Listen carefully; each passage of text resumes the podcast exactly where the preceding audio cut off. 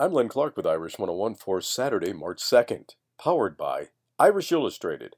Become a subscriber today on the web at irishillustrated.com. Notre Dame begins spring football practice this morning at the Guglielmino Athletic Complex.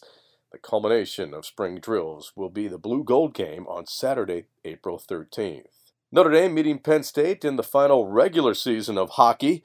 The Irish down 4 to 1 to the Nittany Lions, but the Irish erased the deficit by tying the game at 4 to 4 with 11 minutes to play in the game.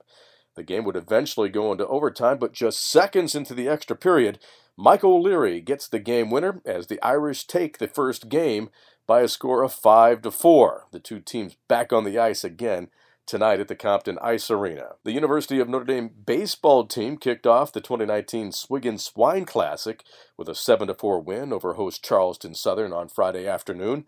Tommy Sheehan gets the win, while Cole Kmet picks up his first save of the season.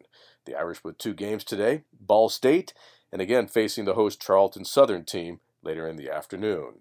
The softball team is also in action this weekend. On Friday, they shut out Utah State 16 to nothing, then defeated number 24 Baylor by the score of 14 to 1. Become a part of the Notre Dame Football Heritage Project and help the Ara Parseghian Medical Fund. Visit mysportsheritage.com. That's your Notre Dame update, powered by Irish Illustrated. I'm Len Clark, and this is Irish 101.